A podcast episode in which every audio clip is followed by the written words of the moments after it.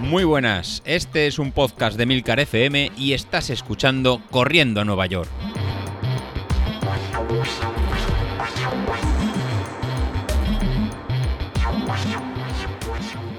Hola a todos, muy buenos días y bienvenidos de nuevo al podcast de los viernes, vuestro episodio favorito de la semana. Y antes que nada quiero dar la bienvenida al segundo David del equipo, a David Rodríguez Vilito. Ya lo habéis oído en el episodio de ayer. Cuando hable de él por aquí lo haré como Vilito o como David 2, así nos entendemos y no tenemos demasiados Davides en el podcast.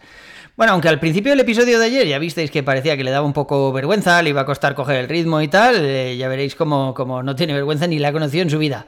Y nos lo vamos a pasar bien, yo creo, con sus episodios. Lo malo es que a partir de ahora oiremos pues, las típicas vaciladas de hoy he salido tranquilo a 4.10 o quedaría contigo, pero es que a ritmo más lento de 4.40 se me cargan las piernas, ya sabéis cómo, cómo va esta gente tan pro que, que, bueno, que van súper sobrados y dicen que no pueden correr a nuestro ritmo porque se les cargan los músculos. Pero bueno, aún así seguro que nos lo pasamos bien, porque es un tío muy gracioso, ya lo conocéis, muy gracioso, como, como dice él, porque es andaluz.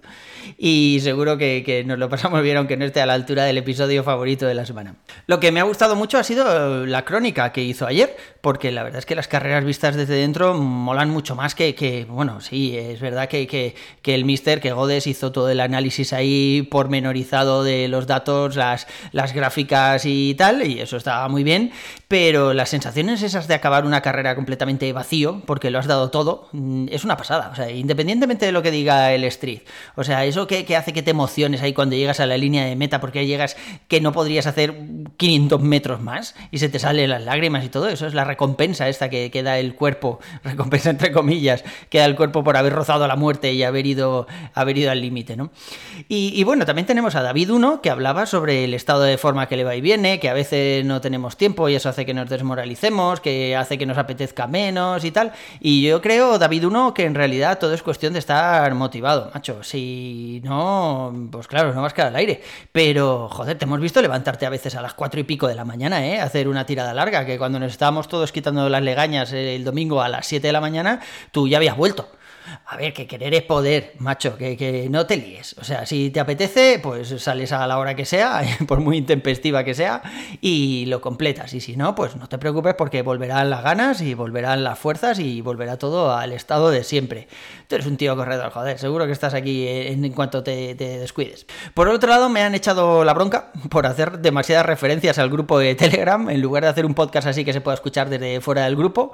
Eh, bueno, me lo tomo como una crítica constructiva de una compañera Acuario que tenemos ahí en el grupo. La verdad es que, bueno, puede, puede tener toda la razón. Pero el caso es que quiero darle la enhorabuena a todos los que. a los de las carreras del fin de semana. Joder, habéis hecho unas marcas espectaculares. Es una pasada ver cómo los entrenamientos al final, pues tienen su recompensa, van saliendo las cosas. Y sí que es verdad que buscamos ahí en el calendario encajar los entrenamientos y tal. Pero, joder, el día de la carrera, cuando haces una marca así, que, que si no haces tu mejor marca, la estás rozando y eso, pues la verdad es que es que compensa. Y el caso es que, joder, algunos habéis hecho mejores marcas, otros la habéis rozado, pero yo creo que los que de verdad se merecen un aplauso son los compañeros que han dicho en el grupo que, que no se esperaban hace un par de meses poder completar esta distancia o a este ritmo. Eso, eso sí que de verdad son los que se merecen una, una ovación. Y los comentarios y las fotos de las carreras del grupo, la verdad es que han molado muchísimo, o sea, son súper motivadores. Tú los ves ahí y dices, joder, ¿por qué no he salido yo? ¿Por qué me he quedado hoy durmiendo domingo en lugar de salir a hacer la tirada larga que, que me tocaba? Y la verdad es que se queda uno con ganas de, de, de, joder, de salir a correr cuando ve, pues eso, compañeros que lo han hecho bien, que han salido, que han cumplido marcas o no, pero que, que al final todos se han esforzado, ¿no? Y a propósito de las fotos, Bilito decía que no bebía cerveza durante la preparación de la maratón y en los últimos días he contado tres cervezas solo en las fotos que ha subido, macho. No te quiero ni decir las que se ha tomado en las fotos que no ha subido, o sea, ya ha tenido que pillar cada una que para qué.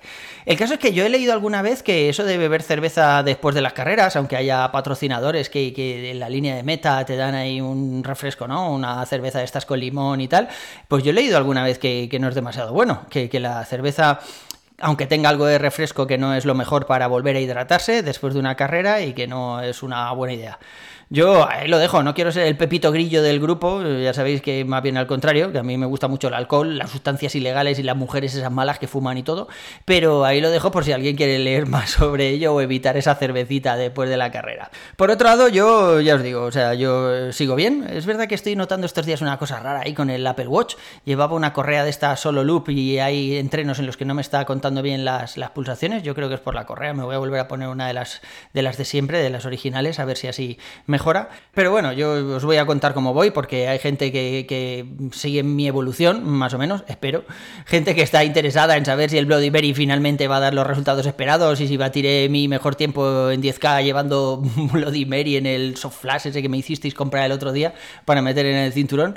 Pero físicamente me siento bien, pese a no correr todo lo que debería, porque ya sabéis que las tiradas del fin de semana se me están haciendo bola y que en lugar de salir tantos días entre semana como marca el plan, voy tres días al gimnasio y salgo dos a correr entre, entre semana, pues las series en Z4 del martes, por ejemplo, me gustaron mucho. Hice dos de más, de esas de 30 segundos, porque me apetecía. Estaba lejos de casa y dije, joder, a Z1 voy a tardar muchísimo en llegar en la zona 1, así que me voy a poner otra vez ahí a dos series, aunque sea de 30 segundos, y llego un poco antes.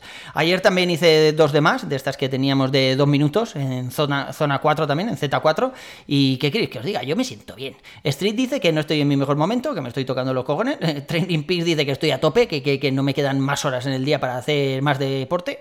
¿vale? Yo ayer la verdad es que me volví a pesar y en la misma farmacia que hace 20 días y he engordado 250 gramos. Ya, ya sé que 250 gramos no es mucho, no le doy mucha importancia porque puede ser por mil cosas, la hora del día, la ropa, que haya ganado algo de músculo que pesa más, pero joder, pensaba que había bajado algo de peso no sé, me dio un poco de bajona. Menos mal que, sigo estando buenísimo y no le voy a dar demasiada importancia, pero, pero bueno, la verdad es que me esperaba, no sé, yo creo que me siento más fino, aunque también puede ser todo psicológico, ¿no? Y bueno, eso es todo por hoy. Un abrazo y nos oímos el viernes que viene. Hasta luego.